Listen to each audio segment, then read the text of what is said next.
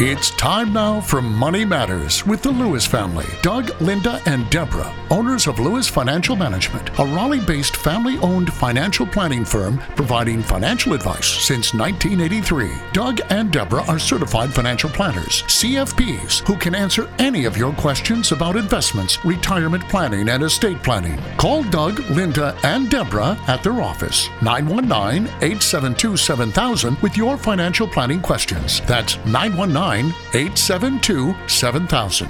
Now, here are Doug, Linda, and Deborah. Investments offered through SFA Inc., investment advice through Lewis Financial Management. SFA Inc. and Lewis Financial Management are not related entities.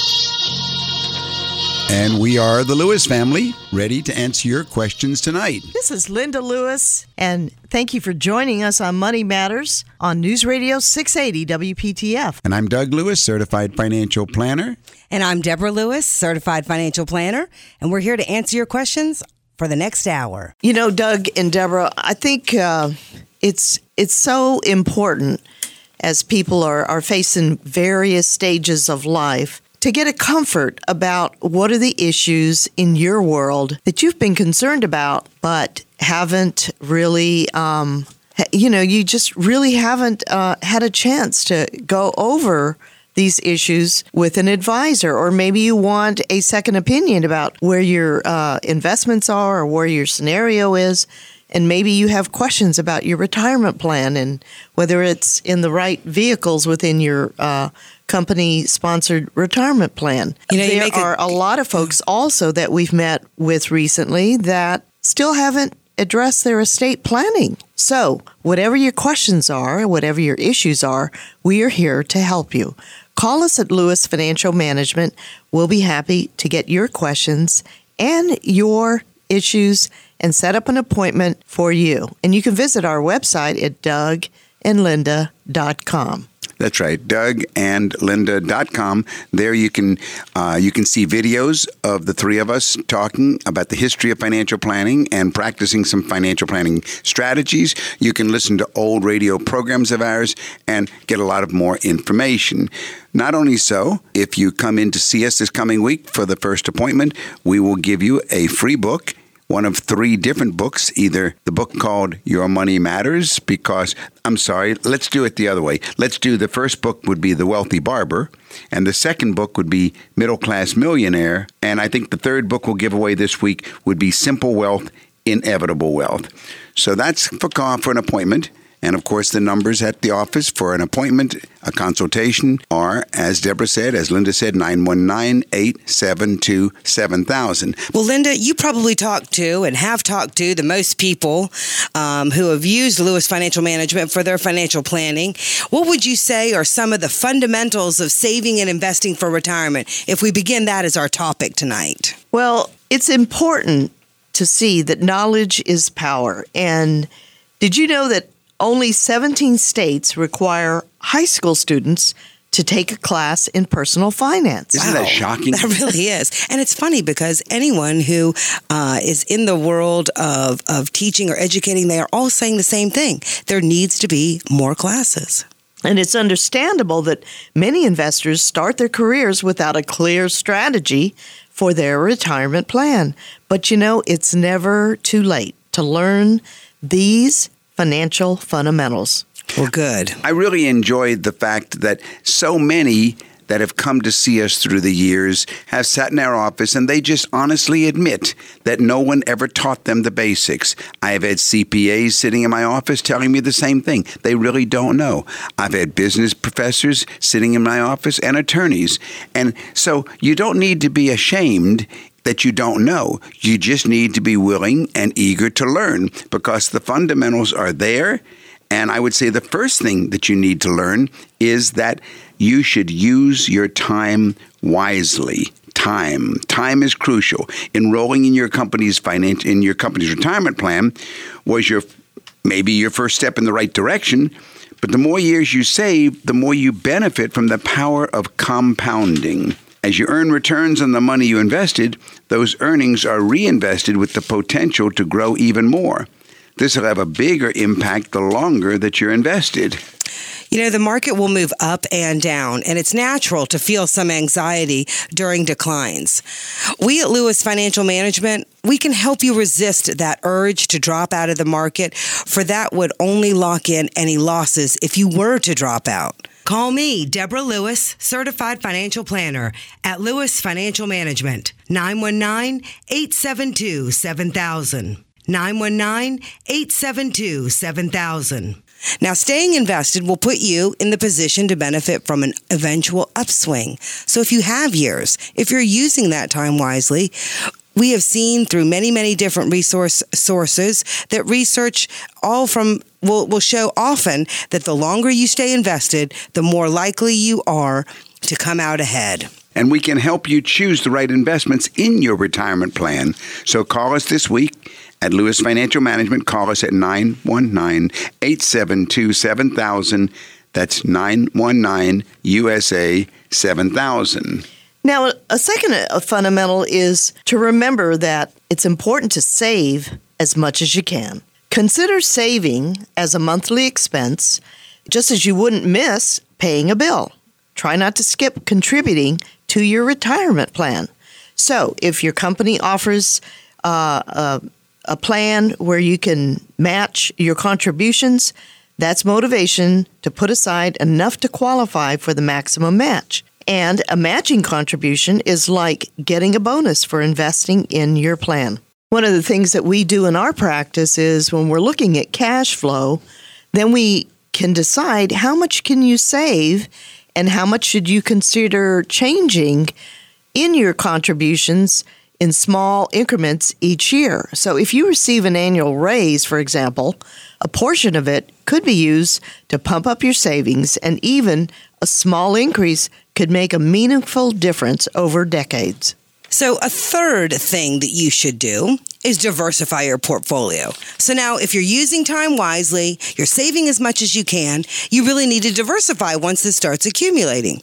Your employer's retirement plan includes a variety of funds from which you can choose, and each of those is going to have its own objective and risk. Holding a range of investments can help soften the highs and the lows of market fluctuations. So you need to know what to invest in. You know, Deborah, I can't tell you how many people have sat in our office and I asked them, why do you have this in your 401k plan?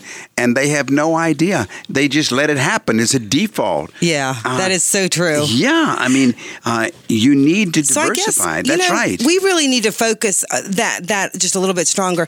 Many people don't know that certified financial planners are being most most of our time is spent on giving advice. Right. So it's not about money management. No. So if you come in as a young person or middle aged person or someone who's getting ready to retire and all you have accumulated in your retirement plan is something that you don't understand or you don't know what you're in, that's what many people come in and say, I don't really know where I'm supposed to be invested or what I'm invested in. And can you imagine what it looks like to see a person that I look that I see his 401k plan and he's 35 years old and I see he's got an index fund and he has a short-term bond fund and he has a longer-term bond fund. I say, what is all this? I mean, this is nowhere near. Right, you're 35. Call me, Deborah Lewis, certified financial planner at Lewis Financial Management, 919 872 7000. 919 872 7000. Hi, Mark. This is Deborah Lewis, certified financial planner.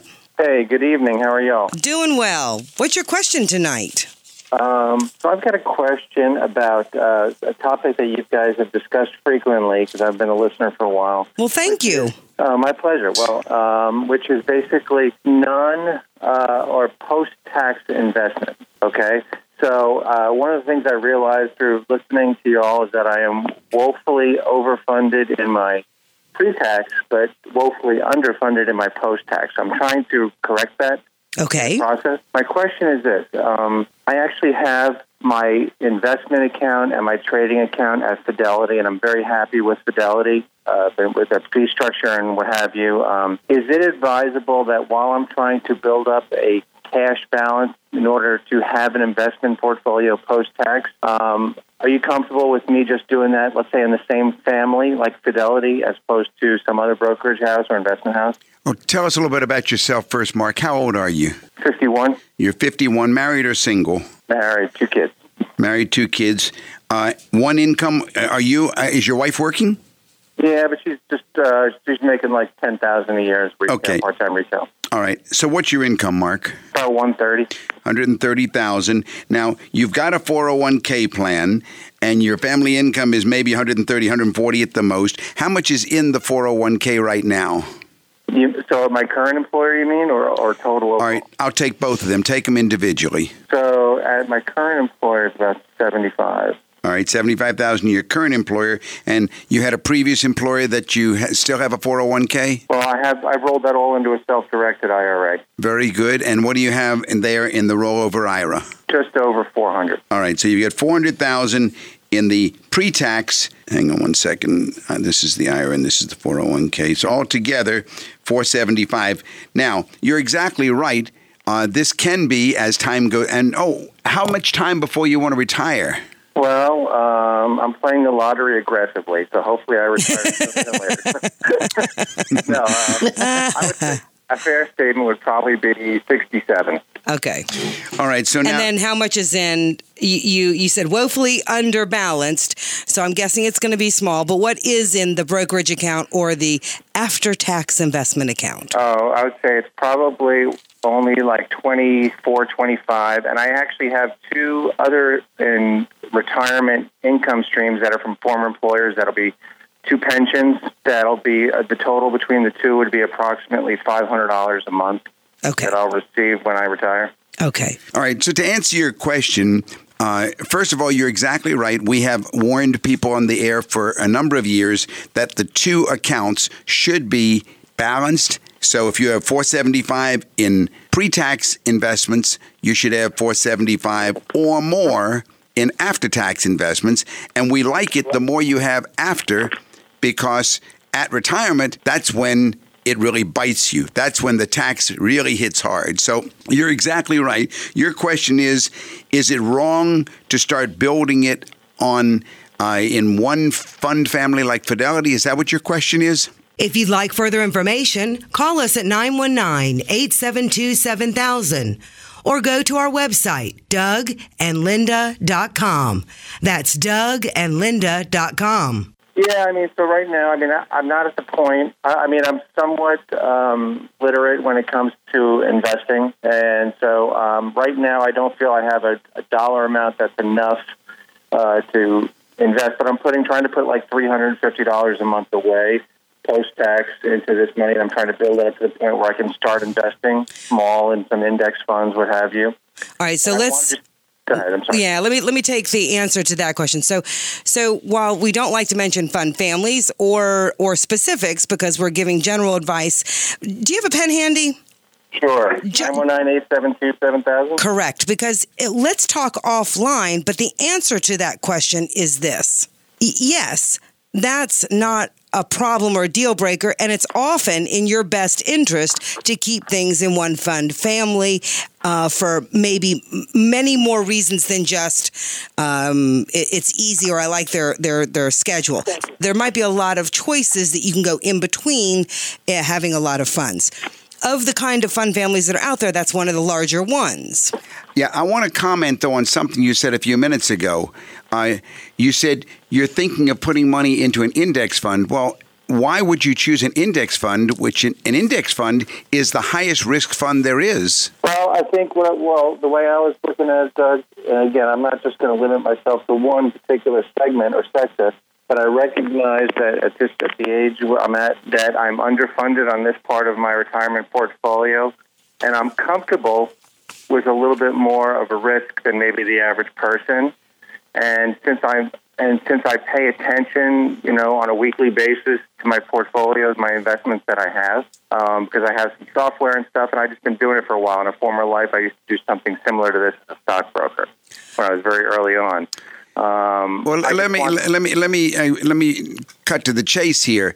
I don't think if I told Warren Buffett he should invest his money in an index fund, uh, he would laugh at me because he would say that's not the way you invest. You invest your money with managers who uh, can show you what are their styles and how they have beaten the index. As a matter of fact, uh, that's the only way that we recommend any investments. We look for managers and funds who have beat the index. Well, uh, and, and that was a that was a broad comment on my part because technically, right now, for my own uh, my not my self-directed IRA, I basically have created my own mutual fund through a series of individual investments based on my knowledge of these seg- segments of the uh, investing economy. All right. Well, I think I, I think then what your next move is you should call the office. You have our number 919-872-7000. You should do that. You should spend a few dollars to meet with us. Meet with us for a consultation. You will find it's the best dollars you've ever spent because we will be right right with you. giving you Exactly, especially if you're a self like like you just des- described yourself. Um, many people come in, love the advice, it's objective and professional, and then you go and and implement uh, at your own w- with what it from it what you want. Right. We may look at your IRA and say, this is all wrong. Why do you have this? Why do you have that? Well, we may say, you've done a great job, but I think it'd be worth your while to go ahead and schedule an appointment for a consultation. Uh, Because you that got would- 16 powerful years ahead of you. If That's you want to the power- retire in that's the- 67. that's the power of or at 67, Yeah. yeah. And I also, be a millionaire by 65. So. Good. well, who knows? We may find out you can make it at 55. We'll find yeah, out. we're rooting for you, Hey, Mark. if you could do that, you're worth twice as big. well, you, we'll only know. 919 872 7000. and you know, Mark, p- uh, part of it also is as a household, it's you know, it's always comfortable to have both spouses in the room because your wife may have some questions that she wants to ask, and Oh, yeah. what one of you is probably the more savvy of the two in in the financial world. So, um, you know, she's taking the ki- care of the kids and working part time and wearing different hats, and of course. You've done a great job of accumulating, but sometimes it's good to have a second opinion about where things are and where we want to be in planning for retirement down the road. So, thank you so much for calling, and we hope you have a great week. Love the show. Thank you, guys. All right, thanks. Thanks, Take Mark. care. You're listening to Money Matters with the Lewises on News Radio 680 WPTF. This is Deborah Lewis, certified financial planner at Lewis Financial Management. Our number at the office is 919 872 7000. Call me at 919 872 7000. Well, Doug, Linda, you know, it is this conversation of where do I invest my money in my 401k, outside my 401k, and the balance of the two that is probably uh, the, where we spend most of our time in in preparing for the radio show because it's the broadest topic. And this week, one of our favorite writers in the Wall Street Journal, Jason Zweig, had an interesting article about how 401k companies have convinced employers to set them up on a default mechanism. Yeah, it's all based on the research done by Richard Thaler, who teaches at the University of Chicago School of Business. So he's been in the press a lot. But this matter of default, which is normally a bad word in finance, you know, that's what caused the 401ks to be so uh, so popular. Now, you know, if you ever thought about missing a payment on a bond, uh, That's the bad version that of would default. be a bad word of be a default. But another sort of default can be good for retirement savers. And this was inspired by the research from Richard Thaler, the economist at the University of Chicago Booth School of Business. And companies now, because of him, can automatically enroll employees into their 401k retirement plan. Yeah, that way workers are participating by default rather than having to set sign up to save. And what Professor Thaler was um, studying was in regard to these studies. And these studies are well, what is our behavior as investors? Yeah, defaults can wield huge influence over human behavior. That's what he, of course, that's that's what he posited, and that's correct. Now, if you default new workers into a retirement account, meaning they're automatically enrolled to save unless they choose to opt out. Then what happens? They found out more than 90% participate. That's uh, that's great. Yeah, even though they're free to choose not to. Hmm. But if you default them out, so they must make a deliberate choice. In other words, if the default is you're not going to participate, but you, of course, choose to participate, then they found out that only about 50% of the employees participated. And that's what we have found through the years of our experience is that, you know, some people just accidentally became a, a middle class millionaire because their employer chose to put in three or 6% into the 401k plan. You're listening to Money Matters with Doug, Linda, and Deborah Lewis. Call to make an appointment with Deborah Lewis, certified financial planner of Lewis Financial Management. Call 919 872 7000 or visit our website, dougandlinda.com. But herein lies the uh, the real problem. Okay. Okay. Many employers set the initial contribution rate when they have this default at three percent of their pay of the employee's pay. Okay, sounds reasonable. Well, okay, but because inertia is one of the most powerful forces in financial physics, workers who are defaulted into saving 3% are inclined to do nothing and just leave their contribution right there at 3%. Oh, not increase it. Uh-huh. Uh-huh. When But- they should. Right, but Hmm. the but the programs that had active or had a default of zero, and you had to choose those who made an active choice. They tended to think through the problem of how much they can afford to save from scratch. They may also be more motivated by receiving the maximum matching contribution from the company, which often applies on the first 6% that employees set aside. So, when you think about it and do the math, the difference in saving 6%, for example, versus 6.2% to 6.5%, it might sound trivial, but it isn't. If you stretch that over the decades, it can add up to tens of thousands of dollars Right. as much as an 8% increase in total retirement savings. Now, many Americans aren't saving nearly enough and often don't even realize it. So, getting people to save 6.2% instead of 6% isn't going to solve the undersaving crisis by itself.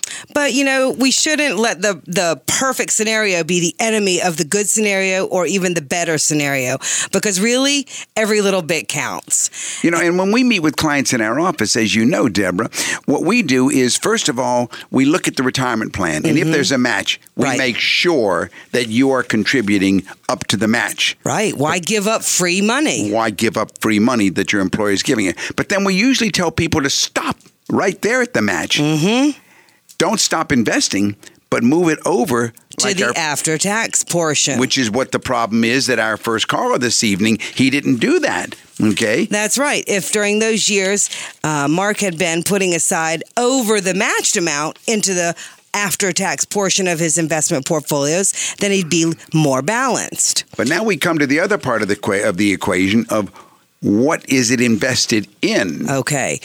I guess that I guess the importance here is is that since every little bit of this does matter, it really matters where your money is being invested. And and you know out there as a listener, you know you need a CFP. So give us a call this week. I'm Deborah Lewis, my father Doug Lewis.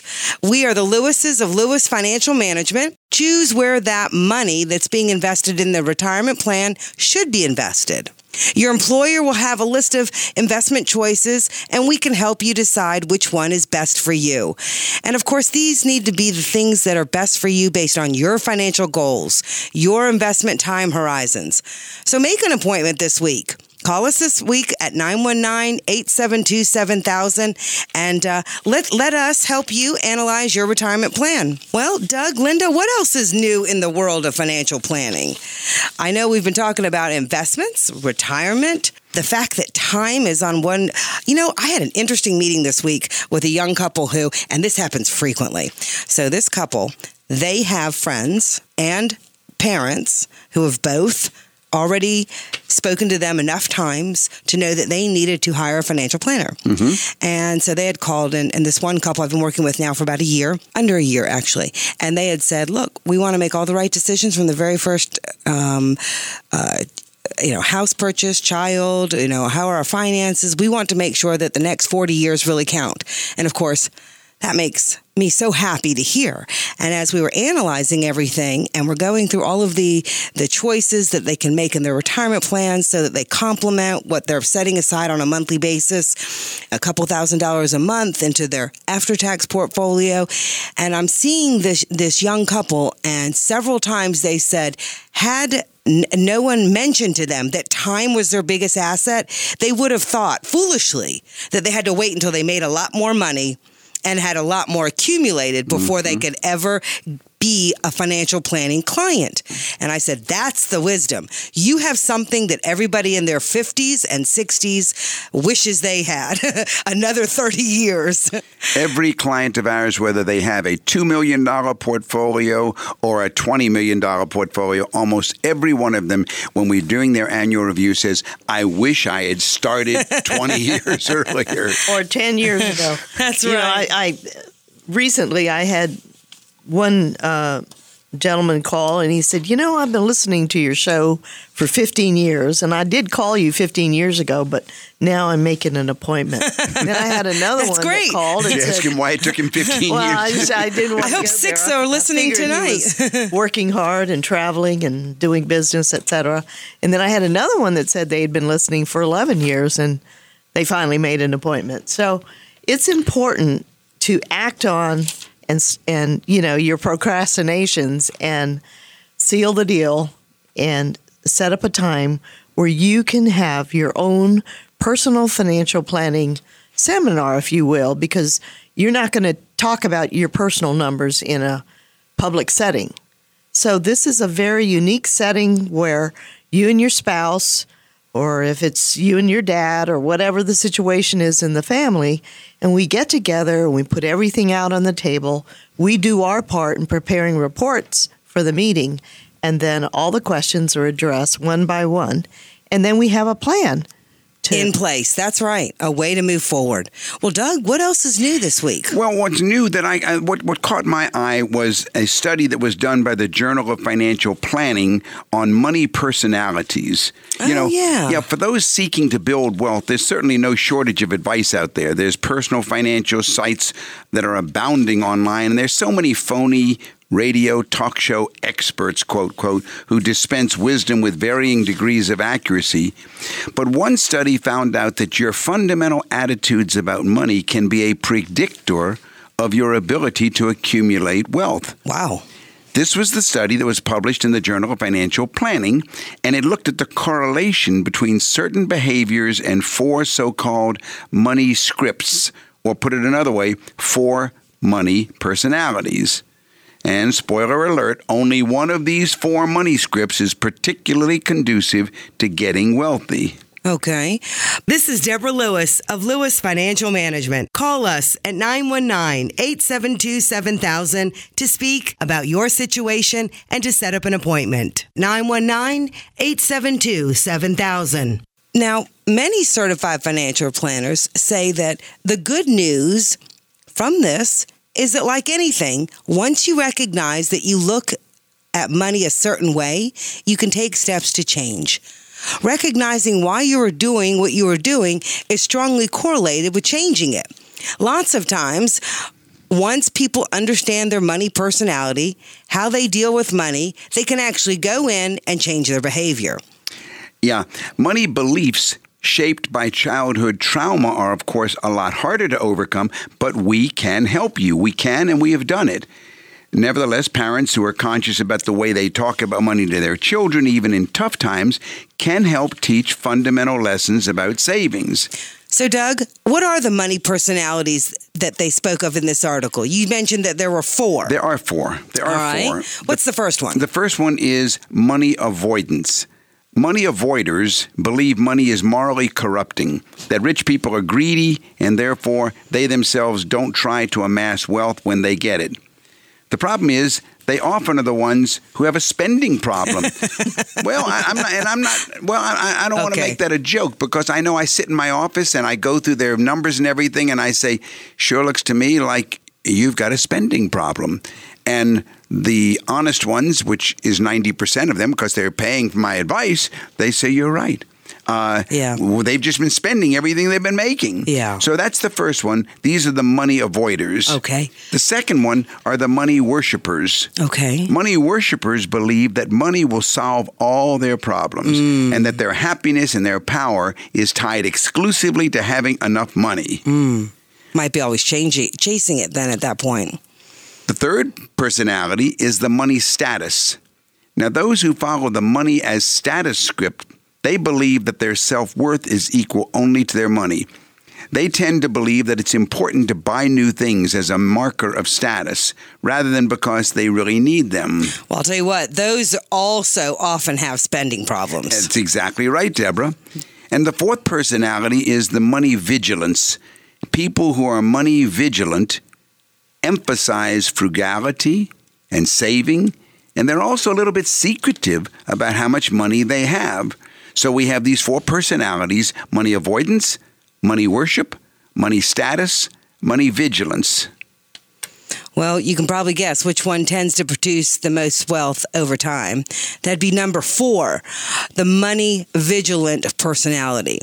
But these generally have an investment ignorance problem. That's exactly right. you know, right. they, they don't tend to be um, the most successful. They end up, that personality makes them the most, uh, I guess, willing to learn. and they're often the ones who say uh, I, they have maybe a half million dollars in cash sitting in bank accounts or sitting in money market accounts because they don't have much knowledge of investments. Now, lots of people hold a mix of these beliefs. And they can exhibit combinations of unhealthy behaviors like compulsive gambling or giving too much of your money away to charity. Even hoarding money and being unwilling to spend any of it can be emotionally detrimental. Above all, it's really important to pay attention and I can tell you, we know how to help you. We call it pay yourself first. And pay yourself first is crucial to what we do at Lewis Financial Management. We work with you to see how much you're earning. We analyze your living expenses, your recurring expenses. We get it down in front of you to where you agree and we agree. And then that delta, that difference, automatically is placed, or you decide you want to place it into a regular investment plan that goes into this particular mutual fund or that particular mutual fund on a regular basis. So it's just like one of your expenses, only you're paying yourself first, and that overcomes the money personality.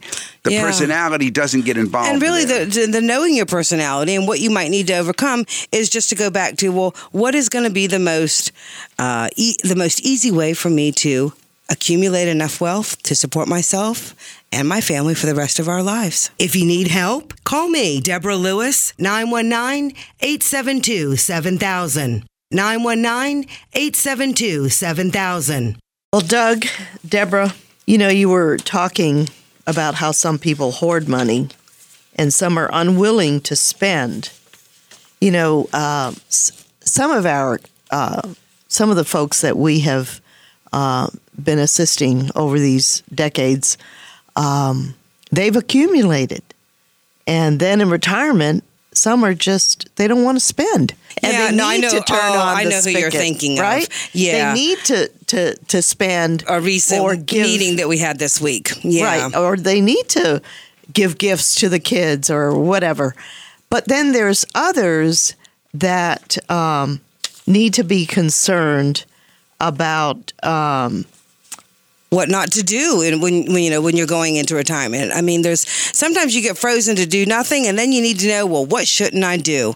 And there was an interesting article by Christian Frinlock and um, in uh, Kiplinger, and he said sometimes a to don't list is more helpful than a to do list. So. Why don't we take some of these things that are mistakes that you really need to be avoiding when you're thinking about retirement? Well, retirement presents a unique set of challenges that many of us never even think about, even as we plan for it. Preparing for retirement is a different ballgame than what we played while working and building up our wealth. This is truer now than ever before as demographics continue to change, and as they do, so do our retirement needs. We're living longer, for example. The risk of outliving our money is very real for many of us. Add in other factors like health care costs, taxes, inflation, volatility in the markets, and retirement poses quite a few challenges. You know, it's helpful to know what to do to plan for retirement. But it might just be as important to know what to avoid because there are plenty of missteps that you can make. And here are things that you should not do as you look ahead to retirement. Don't forget to do your research on advisors. Finding the right advisor is important as you plan for your retirement.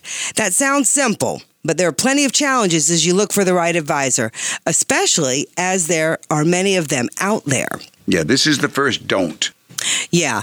And there are three different worlds from which financial planning advisors will come from it's either Wall Street, banking, or insurance. Sometimes advisors have backgrounds in all three worlds, but there are some advisors out there whose expertise is more limited. Examining potential advisors' backgrounds will help you determine who is an expert retirement planner and who is more of a specialist in one area.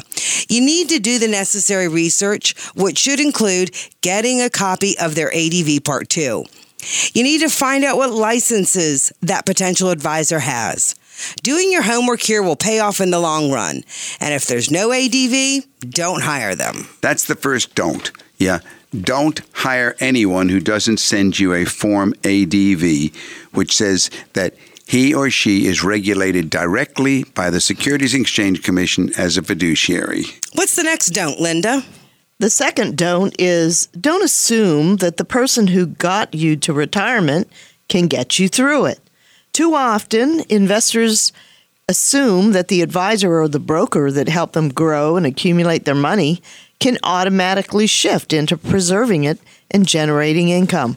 Other factors, including longevity, the increasing possibility that retirees will outlive their money, healthcare costs and concerns, inflation, they only add to the challenges that come with retirement.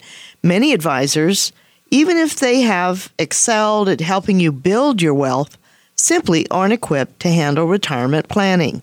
So many of the strategies that help you to retirement won't help you get through retirement. And it may make sense for you to work with a retirement income specialist instead of just a money manager. If you need help, call me, Deborah Lewis, 919 872 7000. 919-872-7000. I think that's key is, you know, I think that's why most people come to see us is they know that money management is a small part of their own world and it's definitely one of the small topics as far as what you need to get advice on. And I guess the third and the most important Yeah, Doug, what's the the la- the Yeah, the third don't don't assume you can do it alone. Hmm. Even investors who've done their research and picked the right investments without relying on an advisor find challenges transitioning into retirement. At the end of the day, all of us have emotions that can get in the way of our financial security. Studies have shown that over a 20 year period, do it yourself investors only get 50% of what they could from the market. People sell and buy at the wrong time, which is often the result of emotions. When the market drops, we can panic and sell low. We don't get back into the market until it's recovering, and then we buy high. Financial advisors are professionals. They know how the market works, they don't let their emotions dictate how they invest, and this is especially true after retiring. You know, there's another risk in doing it yourself. That's called reverse dollar cost averaging. Of course, it's better known as the sequence of return risk. This can sink your retirement if you're not careful. So, looking over these things to avoid, one thing becomes clear. You should work with an experienced advisor who focuses on retirement planning. A good advisor can help you maneuver through the often complicated minefield of retirement planning and remind you of what not to do as you look ahead to the future. This is who we are. This is what we do. As certified financial planners, we can help you create the retirement of your dreams and we can help you do it safely. Call us, Deborah Lewis, Doug Lewis at Lewis Financial Management. Make your appointment this week. Our number at the office is 919 872 7000. That's 919 872 7000. All right, Doug, let's take another call. Bob, this is Doug Lewis, certified financial planner. How can I help you this evening? Good evening. I was just going to ask about the disadvantages of rolling a pension plan into an IRA, a corporate pension plan. All right. Small business. Okay, well, let's take a look at, at, at the facts. First of all, the, when you say your your pension plan, are you leaving your company? No, it's a, it's a privately held company. Privately held company. And you have a pension plan established there. Correct. Does the plan allow you to do a rollover? Yes. It does allow you to do a rollover because some plans do not allow you to take possession of the money until you leave the plan or until you leave the, the employment. But your plan does allow it. Right. Okay. Well, in my opinion, there are no disadvantages at all. There are only advantages. Give me a, a little idea about how much you're talking about, and I'll show you why. How much do you have in your plan? Oh, almost a million. All right, you've got a million dollars, and this is in your own in your own part of the plan, not the total plan. Correct. All right. Well, if you go ahead and do an IRA rollover, and where's the money invested right now? With a life insurance company. All right. That means that the money manager of this million dollars is the one who's controlling the money and making the decisions, right? Yes. All right. Let's say you do an IRA rollover. And by the way, I would roll it over to an independent trust company that has no products to sell in your case. Now, if you had told me you had $10,000, then I would do something else. But in this case, I would use an independent trust company and I would roll it over. Now, that million, and by the way, that's a tax free and also an, a, a cost free move. There's no charge for that. Well, I think some of the independent trust companies charge you 25 bucks. Okay. Now, you then control the selection of the investments. You meet with your certified financial planner. You develop a diversified investment portfolio. And in your case, if I had a million dollars, I'd probably pick 20 different investments at $50,000 a piece just to make sure you don't put all your eggs in any one basket.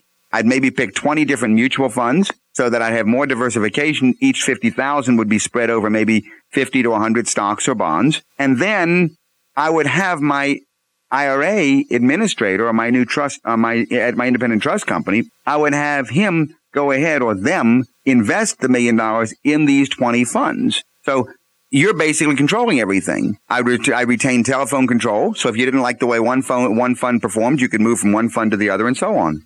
Okay. But the key there is you need to take control. And, and, and for sure, most insurance companies just do not have very good track records in terms of investing the money. And if they did, I certainly wouldn't want the whole million dollars there. Bob, how old are you? 60. And um, are you going to retire before too long? Or But who knows? Well, I think that I would get control myself. And uh, if you'd like, I, I don't like to give specific advice on the air, but if Linda, uh, Linda will give you my office number. If you'd like to call the office, I can go ahead and give you a little more specific direction. yeah, I could uh, send you some information regarding an independent trust company if you might be interested in that, Bob. And the number at the office is eight seven two seven thousand. Thank you so much. All right, and thank you for calling. I think his situation reminds me of what I've discovered through the years that many people confuse the chickens with the chicken house. I've used this illustration many times through the years in teaching clients about investments. We call chickens the investment because a chicken produces eggs and an investment produces sometimes dividends and interest and so on. But then there's this thing called a chicken house. It's a container for chickens. And this container could be a pension, a 401k, an IRA. So the chicken house is not the investment, it just holds the chickens. And that's crucial because you want to have a chicken house which gives you the maximum choice. In other words, which has no restrictions on you. So if you want to have a particular real estate investment Let me, trust, let me finish a couple of your sentences though. Gives you the most choice on what chickens to put in your chicken house. that's right. Because we've been talking about retirement plans where they, the employer, give you a list of chickens you can invest in. That's right, Deborah. So in in this particular case, this pension, or it would have been the same thing if it was a 401k, Right. they're going to give him a list of investments he can choose from, list of chickens. Mm-hmm. But if there's another chicken that he reads about, He maybe can't it's, get it. Yeah, maybe it's this mutual fund that he read about, or maybe it's this uh, uh This manager. this this this REIT that he heard about, and Mm-hmm. so forth. He can't do it if it's not on the list. But if he has an independent custodian, of his chicken house. of hi- his chicken house. That's exactly right.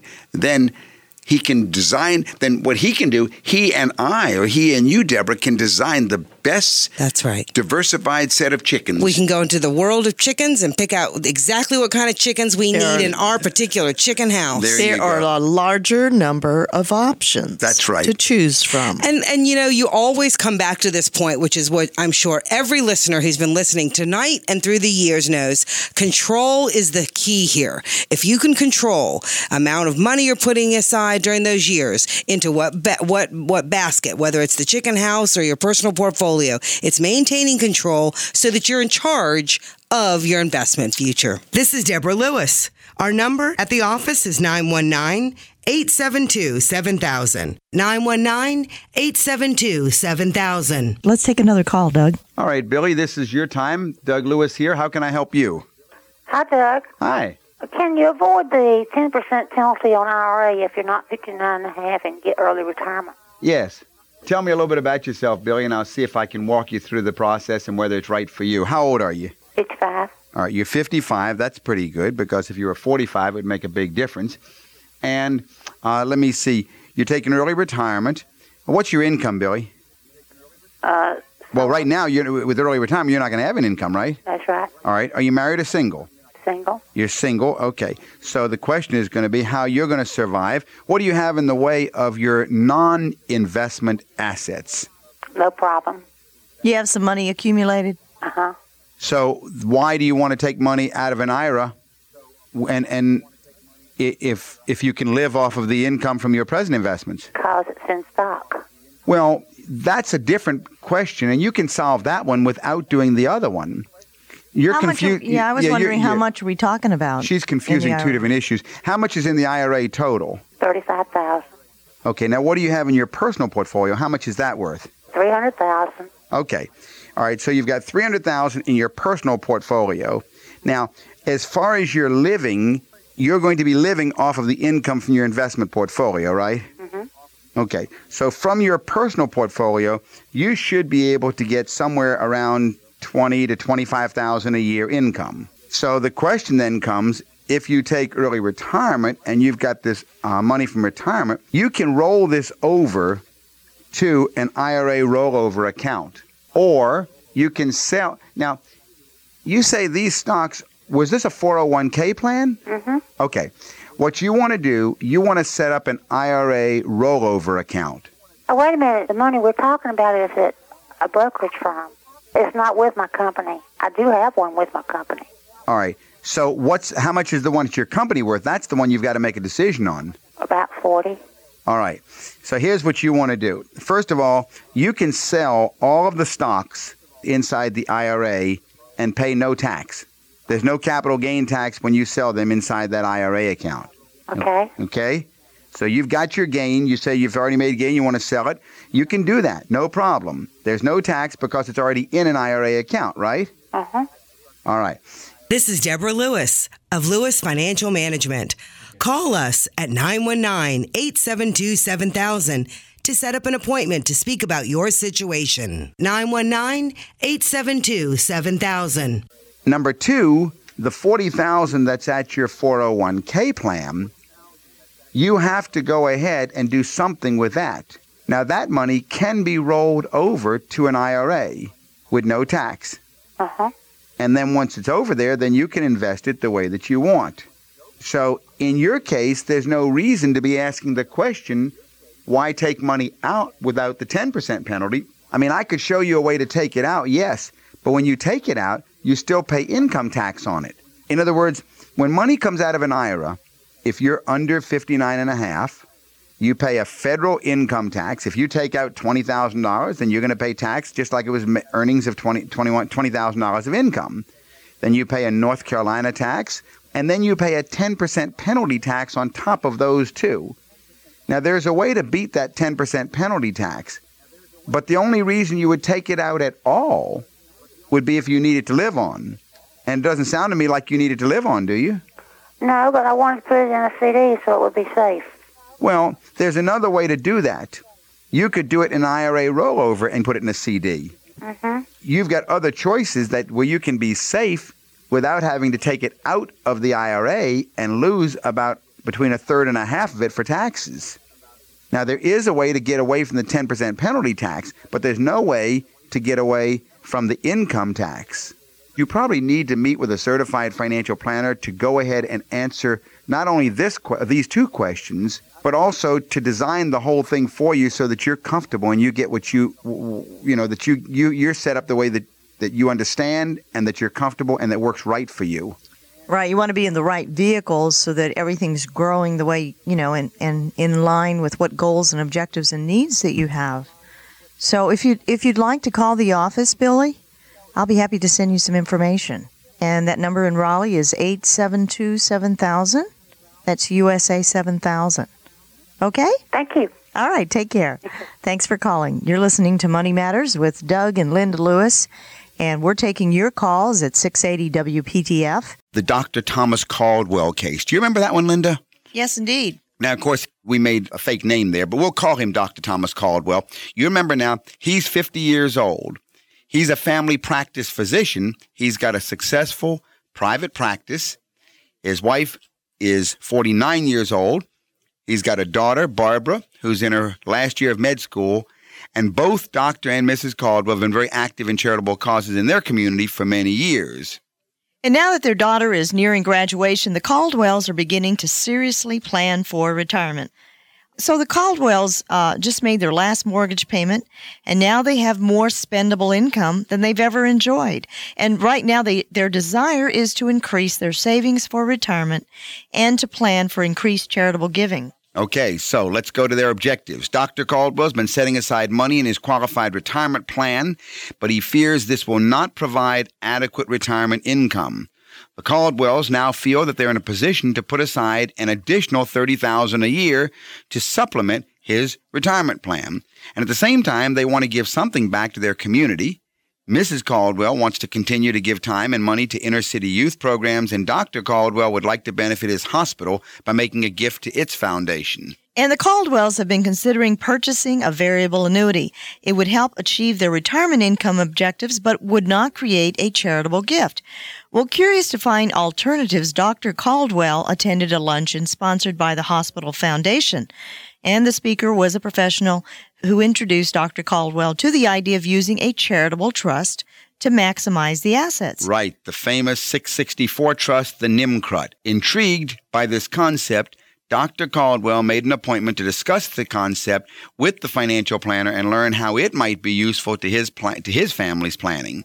And then at a subsequent meeting, the Caldwells learned how the 664 Trust could be used to achieve their four major objectives, which are number one, Firstly, to create a flexible source of additional retirement income. And number two, to create income tax deductions that preserve additional cash to invest for retirement. Number three, they want to provide at least as much benefit for their daughter as she could expect to receive if they did not establish a CRT. And number four, they want to fund an endowment in excess of $900,000 for selected charities, including Mrs. Caldwell's youth programs and the Doctors Hospital Foundation. So, what was the plan, Linda?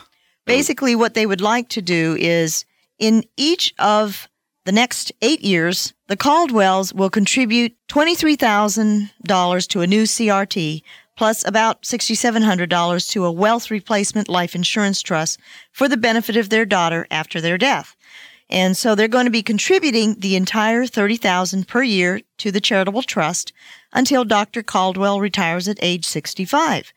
These contributions to the life insurance trust will be used to purchase a policy that will pay $750,000 at the death of the surviving Caldwell. Now, each annual contribution to the trust will create an income tax charitable deduction based on the present value of the future gift to the charity. Until the doctor reaches age 65, the money placed in the trust will be invested in assets that should appreciate significantly but produce little or no income. The contributions themselves, according to our little plan, are going to total a little bit under $400,000 in this model. And then at retirement, the charitable trust investment income will be paid to Mr. Miss, uh, Dr. and Mrs. Caldwell for as long as either of them is living. The source of income will supplement their qualified retirement plan and whatever social security benefits they'll receive, and it should enable them to maintain their desired standard of living for life. Now, when Dr. and Mrs. Caldwell die, 250,000 is going to be available to fund the gift to the hospital foundation. 660,000 more is going to fund an endowment in the Caldwell's name at their local community foundation. And this latter gift will be used to benefit local area youth according to the Caldwell's special instructions. And finally, the Caldwell's daughter will receive $750,000 from this wealth replacement life insurance trust, both income and estate tax free. When we laid the two ideas for the Caldwells against each other, one doing it in a straight annuity and the other doing it in the 664 charitable trust, it was very interesting, Linda, because the benefit to the family using the annuity was $2,148,000. The benefit using the trust was $2,180,000. There were no gifts to charity using the annuity. Of course, using the trust, there was almost a million dollar gifts to charity, which was actually controlled and directed by the children of the call or the daughter of the Caldwells. And the interesting thing is taxes, Linda. The annuity created one million eight hundred thousand dollars of taxes, and the charitable trust only had six hundred thousand of taxes. It was a you know it was a thumbs down decision in favor of the trust, and it's that famous concept of social capital that made it all work.